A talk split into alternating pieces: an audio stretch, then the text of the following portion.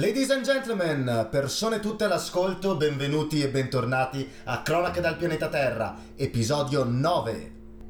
Or dunque siamo arrivati alla puntata dell'estero. Quest'oggi parleremo di Polonia, lo scontro fra Polonia e Unione Europea che sta continuando in queste settimane, parleremo di Gran Bretagna e di attentati, parleremo della situazione Covid a livello europeo e internazionale, analizzeremo in nuce la situazione totalmente caotica del Libano, la vecchia Svizzera del Medio Oriente, e parleremo anche della nuova aggressività da parte di Pyongyang, da parte del regime di Kim Jong-un in Corea del Nord. Inizierei con la Polonia, gli attriti tra Polonia ed Unione Europea.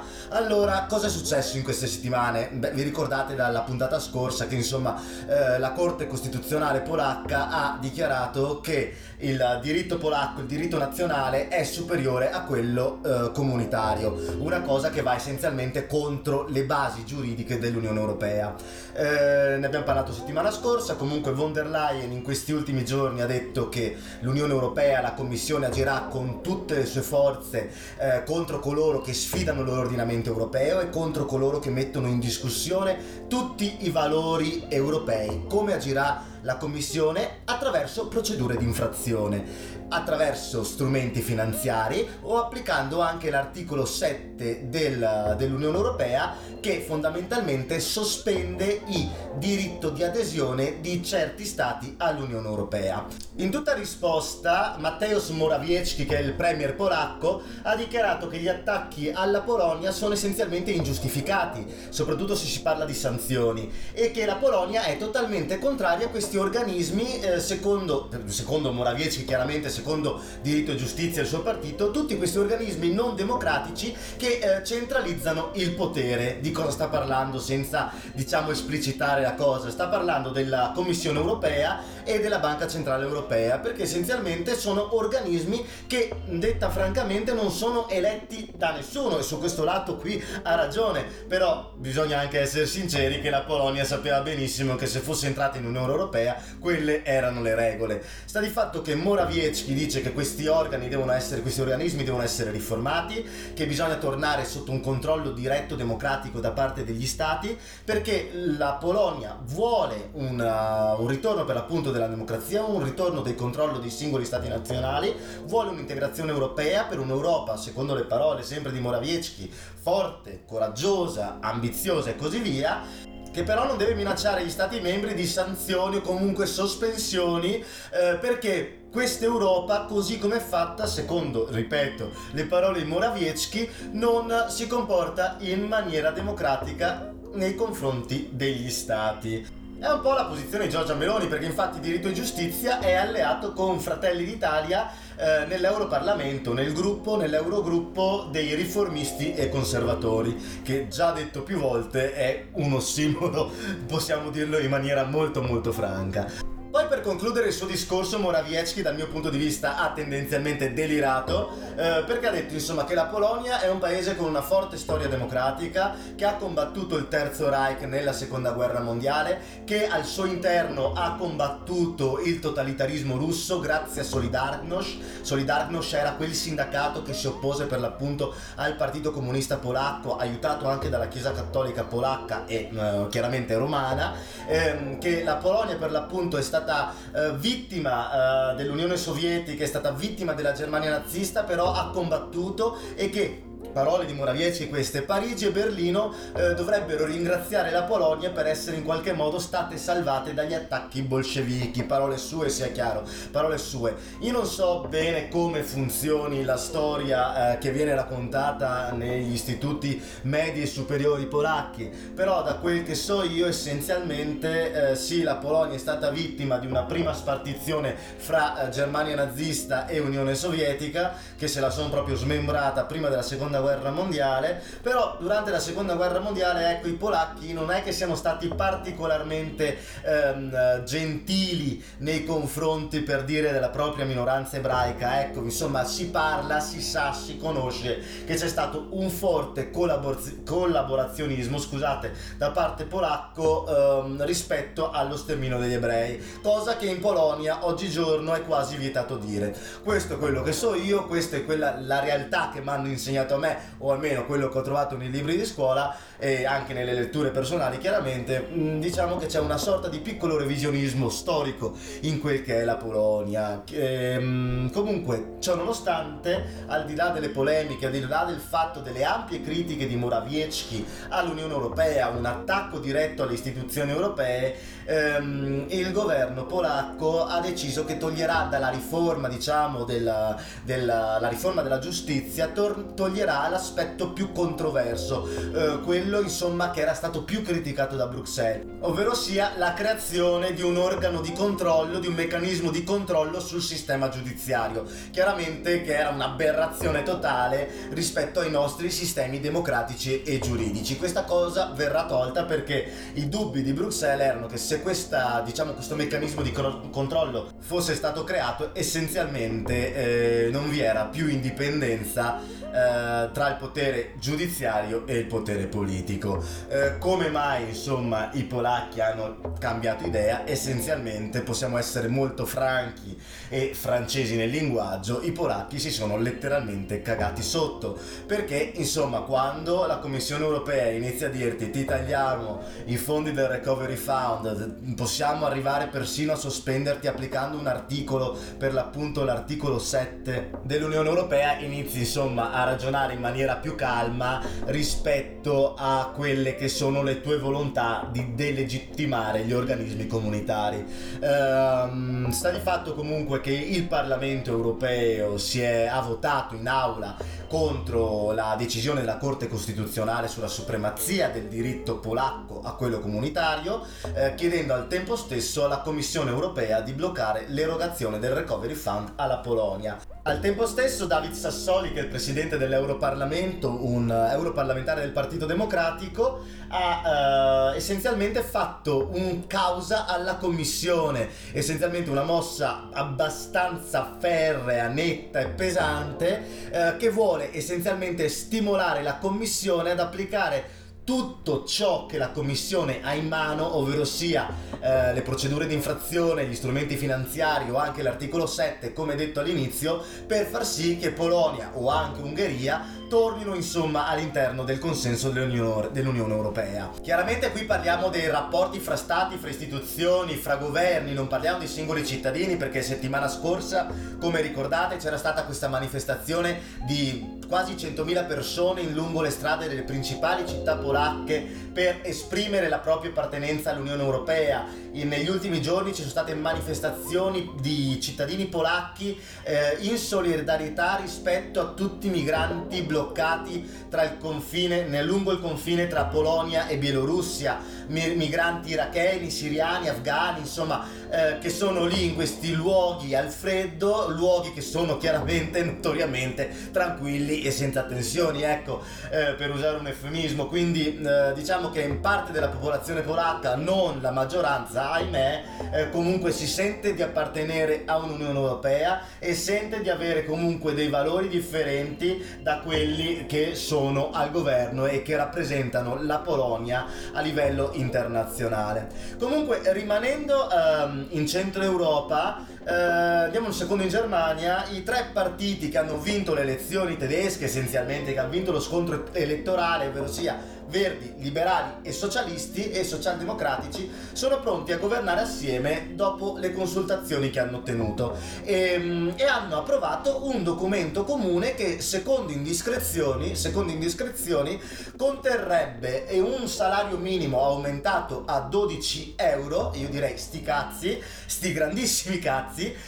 Non c'è nessun incremento delle tasse, questa è una roba che volevano chiaramente i liberali, non c'è c'è nessun incremento del debito, però c'è anche, diciamo, la parte che accontenta i verdi tedeschi, ovvero sia la volontà di porre fine all'uso del carbone ben prima del 2030. 2030 era stata la data indicata dal governo Merkel. Ecco, il nuovo governo vuole anticipare lo stop al carbone. E in tutto ciò il futuro cancelliere dovrebbe essere Olaf Scholz dell'SPD, dei socialdemocratici. Quindi tutti i colori del semaforo ora sono accesi. Questo governo semaforo sa da fare. E intanto c'è stato il vertice UE fra tutti i capi di Stato, ed è stato l'ultimo vertice UE di Angela Merkel, che è stata accolta da una stand innovation. È stata paragonata dal presidente del Consiglio europeo Michel come un monumento dell'Europa. C'è stata una videochiamata da parte di Obama che ha ringraziato la Merkel per il fatto di aver lavorato strenuamente per superare tutte le tempeste globali negli ultimi anni. E Merkel ha salutato in maniera chiaramente molto pacata, come al suo solito, ha salutato però in maniera abbastanza, diciamo, tesa, perché ha sottolineato le sue preoccupazioni per le tensioni, per l'appunto, intereuropee che si stanno sviluppando in questo periodo, ovvero sia Polonia, i problemi legati alla pandemia e al recupero post pandemia, e anche la questione migratoria. Vertice europeo che è andato a vertere essenzialmente su una discussione riguardante la gestione delle migrazioni. Von der Leyen ha escluso qualsivoglia tipo di finanziamento da parte di Bruxelles di muri o fili spinati. Vi ricordate che avevo detto che c'erano stati questi 12 paesi che richiedevano essenzialmente all'Unione di spendere soldi comunitari per costruire barriere fisiche e confini. Ecco, la von der Leyen l'ha escluso, grazie a Dio l'ha escluso. Mario Draghi, buon Marione, che oramai possiamo definire come il leader più importante come capo di Stato in Europa, perché con l'addio per l'appunto di Angela Merkel il premier principale in Europa sarà Mario Draghi. Ecco, il buon Marione ha affermato che si sta ragionando su un punto di convergenza, si sta lavorando su questo punto che porti essenzialmente equilibrio fra responsabilità degli stati e solidarietà tra gli stati, ovvero sia, in maniera proprio candida, trovare finalmente una quadra, una sintesi tra quello che è la volontà di accoglienza e la volontà di distribuzione fra tutti i paesi, garantendo chiaramente anche una, diciamo, protezione, mi viene da sorridere parlare di protezione, comunque dei controlli maggiori ai confini, sia confini marittimi sia confini terrestri. E questo è quanto. Andiamo ora nella perfida Albione, no scherzo, che poi gli ascoltatori dal Regno Unito mi sfanculano direttamente. No, andiamo in Gran Bretagna, andiamo in Regno Unito, dove torna il terrorismo islamico, e per la seconda volta in 5 anni un deputato inglese viene ammazzato, viene ucciso. Infatti settimana scorsa è stato ammazzato con 17 coltellate David Ames, deputato dei conservatori, notizia che ha chiaramente sconvolto l'intera politica britannica. Ames era un deputato per l'appunto dei Tory, era deputato ininterrottamente dal 1983 ed è stato accoltellato, come detto, più volte davanti a una chiesa metodista dove stava tenendo un comizio nella sua città, che è Leith-on-Sea. Chi lo ha ucciso? Lo ha ucciso un giovane cittadino britannico di origine somala, e la posizione di questo ragazzo, Ali Harbi Ali, è oramai chiara. Scotland Yard ha dichiarato infatti che la matrice terroristica è essenzialmente certa, perché Ali Harbi Ali era già stato segnalato all'antiterrorismo come soggetto a rischio radicalizzazione e secondo i media britannici l'attentato era in preparazione da settimane e Harbi Ali avrebbe preso ispirazione da Al-Shabaab, che è la frangia qaedina in Somalia, la frangia di Al-Qaeda in Somalia. Dopo l'omicidio Boris Johnson e Keir Starmer, che è il leader dei laburisti, hanno visitato il luogo dell'attentato, hanno deposto assieme delle corone di fiori davanti alla chiesa, e Johnson ha definito la perdita di Ames come una perdita di un grande amico, di una persona che per l'appunto era da oramai quasi 40 anni parlamentare per i Tory. Mentre l'oscurantismo, l'estremismo uccide in Gran Bretagna, La forza della democrazia e della laicità trionfano invece in Francia, dove Jean Castex, il primo ministro francese, ha reso omaggio a Samuel Paty. Samuel Paty era un professore che l'anno scorso venne decapitato da un proprio studente per la sola colpa di aver mostrato delle caricature di Maometto in classe. La Francia, ricordiamolo, è essenzialmente la culla del laicismo, la culla dello stato laico, è ampiamente liberale, ipersecolarizzata per l'appunto, e vi è anche il diritto, proprio il diritto legale della blasfemia, nell'esercitare la blasfemia. E quindi alla presenza della famiglia della vittima, Jean Castex ha dichiarato che omaggiare Samuel Paty è omaggiare la Repubblica Francese. Quindi io chiudo così: viva la Repubblica Francese, viva la rivoluzione francese, viva il laicismo e viva il secolarismo e su via. Comunque rimaniamo in Francia. Ricordate che il prossimo anno ci saranno per l'appunto le presidenziali francesi. Avevo parlato qualche puntata fa infatti del quasi scontato ballottaggio fra Macron e Marine Le Pen. Ecco, questo ballottaggio in realtà non è più così scontato, visto che molto probabilmente, indiscrezioni parlano, molto probabilmente tra i candidati vi sarà Eric Zemmour, che è un giornalista per l'appunto francese di Le Figaro, di origine ebraico-berbera, di origine quindi ebraico-algerina, che è una persona particolarmente controversa. È un conservatore, tendenzialmente antiliberale, anti-europeista, anzi è totalmente contrario al mercato unico, che vede controproducente rispetto alle necessità dei francesi. È uno che considera il femminismo e la cosiddetta ideologia gender come semplici slogan consumistici per alimentare il capitalismo. Ecco, un personaggio particolarmente controverso, è essenzialmente parte di un mondo di destra conservatrice radicale. Tuttavia, ciononostante, è leggermente più moderato della Le Pen e quindi votabile anche dal mondo repubblicano, dal mondo diciamo canonico del centrodestra. Infatti, se dovesse candidarsi, se come sembra dovesse candidarsi, Zemmour è dato attorno al 16% e ruba voti sia alla Le Pen, che scende al 14%, sia a Xavier Bertrand, che scende al 13%. Ci saranno sorprese in arrivo dalla Francia, non si sa, l'annuncio di un'eventuale candidatura di Eric Zemmour non è ancora ufficiale. L'unica certezza, ahinoi, è che la sinistra con Mélenchon e il centro-sinistra con Hidalgo latitano completamente, quindi insomma non è una buona notizia per l'universo della sinistra francese. Parliamo velocemente di Covid e vaccinazioni su scala globale. Allora, partiamo dall'Europa. Ursula von der Leyen ha detto che l'Europa è messa molto bene per quanto riguarda la questione vaccinale e che ora è pronta a regalare qualcosa come 500 milioni di dosi e che al G20, che si terrà per l'appunto a fine mese, spingerà anche altri stati verso questa direzione. La von der Leyen ha detto che l'Europa comunque ha già distribuito qualcosa come 500 milioni di dosi verso tutto il mondo, inclusi paesi comunque come Giappone, Brasile, Regno Unito e Sudafrica, quindi non paesi del terzo mondo, diciamo.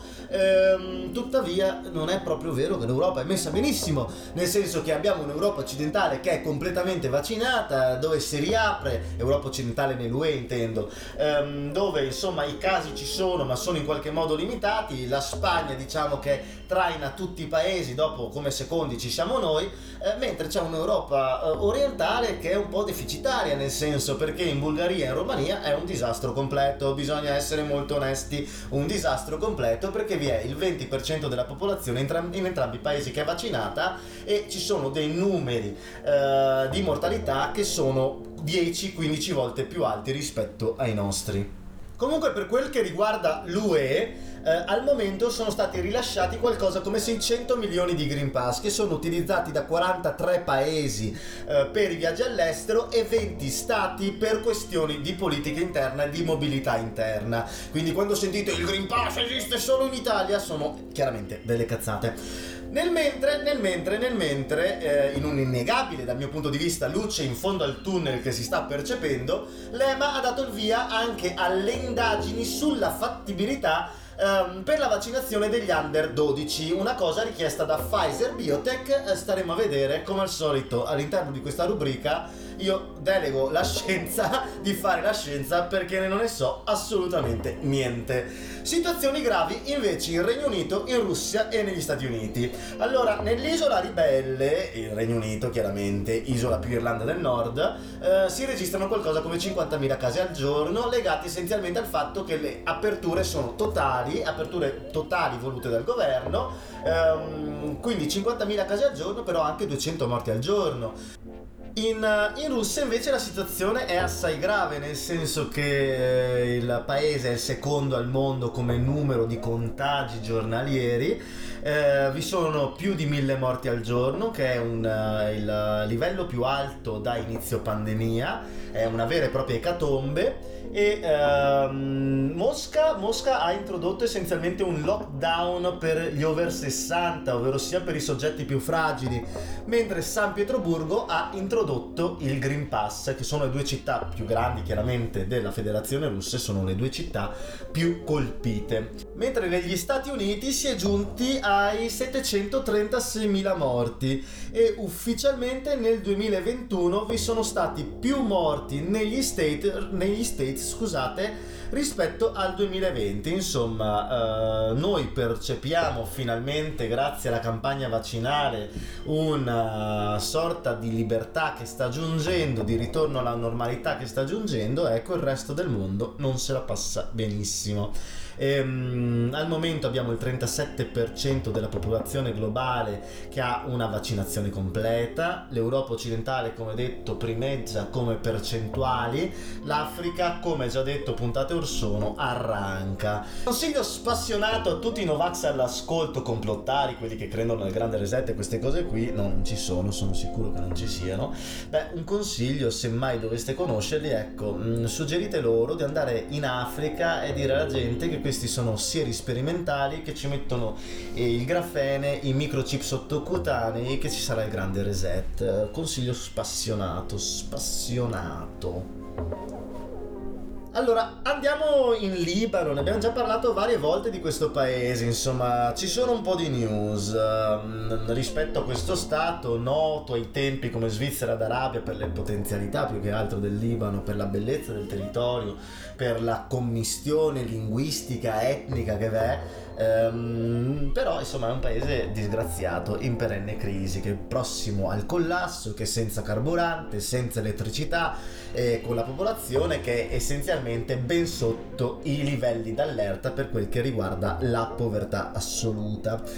Allora, giovedì 14 ottobre alcuni militanti sciiti, decine di militanti sciiti appartenenti a Hezbollah e Amal, che sono due forze al governo del paese, hanno compiuto un raid all'interno del quartiere cristiano maronita Ain Remmane a Beirut, che è il cuore pulsante del partito maronita Forze Libanesi.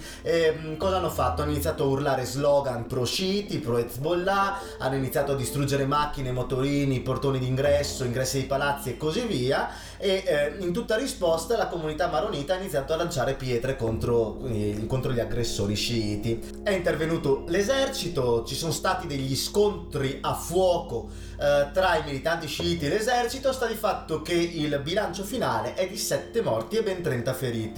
Hezbollah e Amal hanno detto che non sono stati loro ad aprire il fuoco, ma anzi che v'erano, secondo loro, gruppi armati organizzati maroniti del movimento maronita pronti a spingere il paese nel caos, e che erano lì presenti con cecchini che miravano verso i manifestanti. Rispetto a quello che è avvenuto, il leader di Hezbollah al-Nasrallah ha dichiarato che i colpevoli di questi eccidi dovranno pagare caro. Facciamo una piccolissima analisi di quel che è il Libano, nel senso, perché ne sto parlando da qualche giorno, e oltre a essere un paese che confina con Siria e Israele, magari non avete ben presente come funziona questo paese. Il Libano è uno stato multireligioso e multiculturale. La divisione religiosa è alquanto complessa, ma ben più complessa dal mio punto di vista è la sua politica. Partiamo dalla questione etnico-religiosa. Musulmani sunniti sono il 30% della popolazione, musulmani sciiti sono il 30% della popolazione e, come sapete bene, musulmani sunniti e sciiti non si sopportano particolarmente, soprattutto per quel che riguarda la politica. A livello internazionale lo sciismo è rappresentato essenzialmente dalla Repubblica d'Iran, invece i sunniti sono il paese più importante dell'universo sunnita, è l'Arabia Saudita. Iran e Arabia Saudita, come sapete, si odiano, fanno guerre proxy nello Yemen, insomma non si sopportano particolarmente, anche se stanno intavolando, diciamo, dei discorsi, delle chiacchiere per normalizzare i loro rapporti diplomatici. Quindi 30% di sciiti, 30% di sunniti. Poi chi v'è?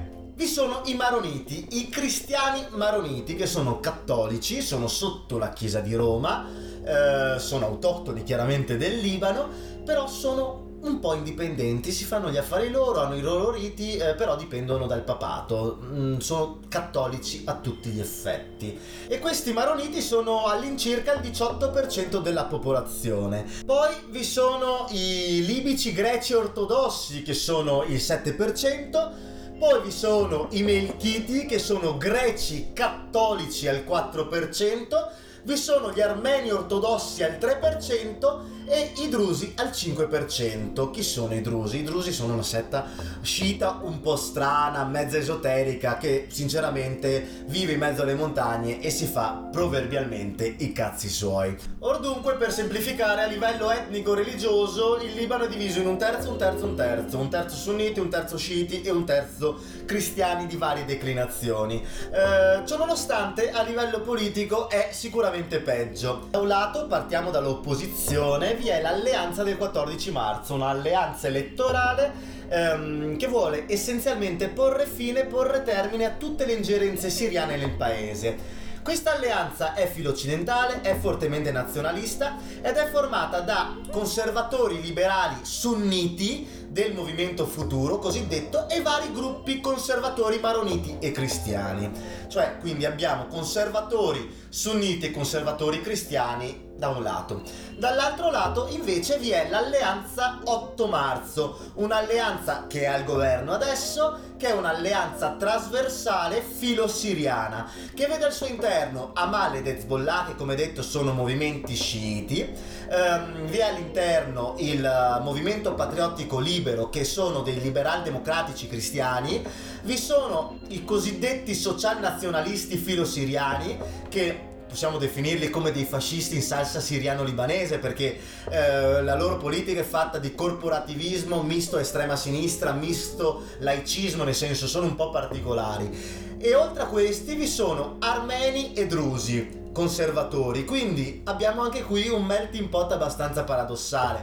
Abbiamo gli sciiti, abbiamo i liberal democratici, abbiamo gli ipernazionalisti un po' fascisti e poi abbiamo i conservatori armeni e drusi. Come potete capire, è tutto alquanto eterogeneo, con i cristiani spaccati fra le due alleanze, mentre i sunniti filo Arabia Saudita stanno da un lato e gli sciiti filo Iran e Siria stanno dall'altro lato. Essenzialmente parte questa cosa qui, questa cosa che avviene in Libano, è parte di tutta quella guerra proxy di cui ho parlato tante volte, che sta avvenendo in Yemen, ma c'è sotto traccia anche in Siria e anche in Libano, che è quella guerra identitaria, religiosa, ma anche di vera e propria egemonia nell'area, che v'è fra Iran e Arabia Saudita. In questo caso, per l'appunto, anche il Libano ha le sue spaccature.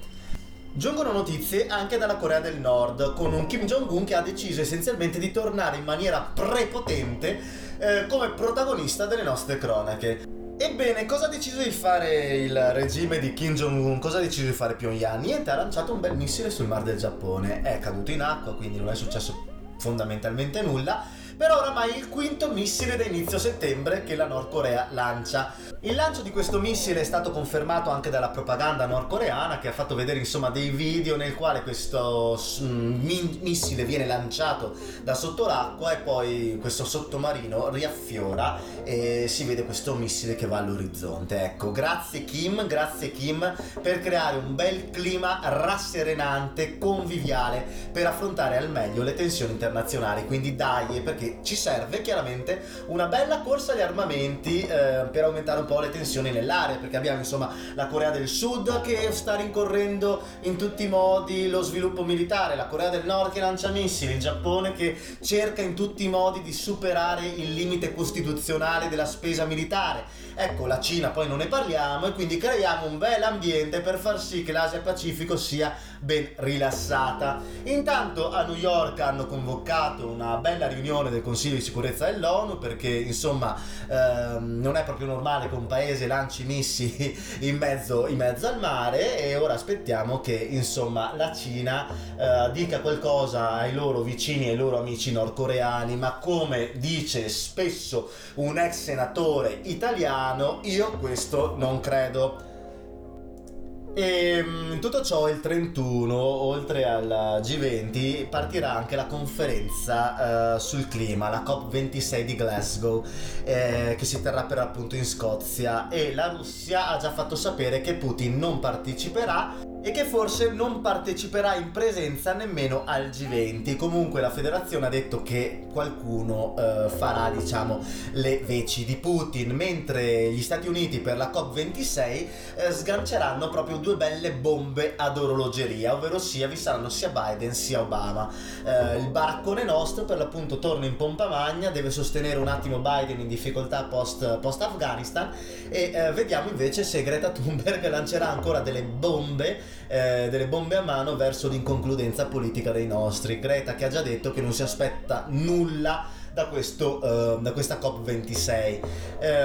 In tutto ciò la von der Leyen ha detto che l'Europa sta già rimando nella giusta direzione, ed è innegabile, ma senza il resto del mondo è alquanto difficile portare risultati sul campo ambientale. Chiudiamo le nostre cronache con una nuova rubrica che è il necrologio dal pianeta Terra. Scusate, sono macabro, però è morto Colin Powell. Da complicanze da Covid. Chi era costui? Colin Powell è stato il segretario di Stato, ovvero sia il ministro degli esteri, durante il governo Bush 1. Colin Powell è stato il primo afroamericano ad assurgere a questo ruolo, e nella vita precedente, prima di diventare per l'appunto segretario di Stato, era un militare di origine giamaicana, che lungo la sua carriera è riuscito a raggiungere anche il ruolo apicale per l'esercito americano, ovvero sia quello di essere nominato capo di Stato Maggiore Congiunto. È stato per l'appunto ministro degli esteri, segretario di Stato durante il primo quadriennio di Bush, un primo quadriennio essenzialmente funesto, è quello delle invasioni di Afghanistan e Iraq. Powell è stato diciamo una delle persone più attive nel creare questi conflitti, nel direzionare questi conflitti. È celebre infatti il discorso che Powell fece all'ONU quando accusò l'Iraq e il governo di Saddam Hussein di produrre armi di distruzione di massa, affermazione chiaramente falsa rispetto poi a tutto quello che è avvenuto in quelle terre durante gli anni. La terra gli sia lieve, chiaramente, anche se di cazzate il buon Colin ne ha fatte e dette a bizzeffe, anche perché è stato fautore e creatore di una dottrina militare, la dottrina Powell, che manco lui ha seguito fondamentalmente. Andatevela a cercare su internet, che stiamo chiudendo. Navigatrici e navigatori, persone tutte, solito brodo primordiale di Luca Digi dalla Gasperina, che trovate su Instagram come DigiBagigi. Alla voce, parole, opere, omissioni, Michel Bortoluz. Digi tra l'altro non ascolta mai questo podcast, quindi sottolineiamolo che io gli faccio sempre pubblicità. No, spero apprezziate il brodo, anche se Digi non è interessato alla politica internazionale. Facciamogli una bella damnation memoria, non citiamolo più. No, scherzo. Le pagine del podcast sono Cronache dal Pianeta Terra su Instagram, Pillole dal Pianeta Terra su Facebook, e il podcast, se volete condividerlo con amici, parenti, morosi, morose o insomma altri rapporti che non stiamo qui a definire, è presente all'interno delle principali app podcast presenti sui vari store. Io direi che possiamo chiudere come al solito con un balcanico e soprattutto Sivax Aide!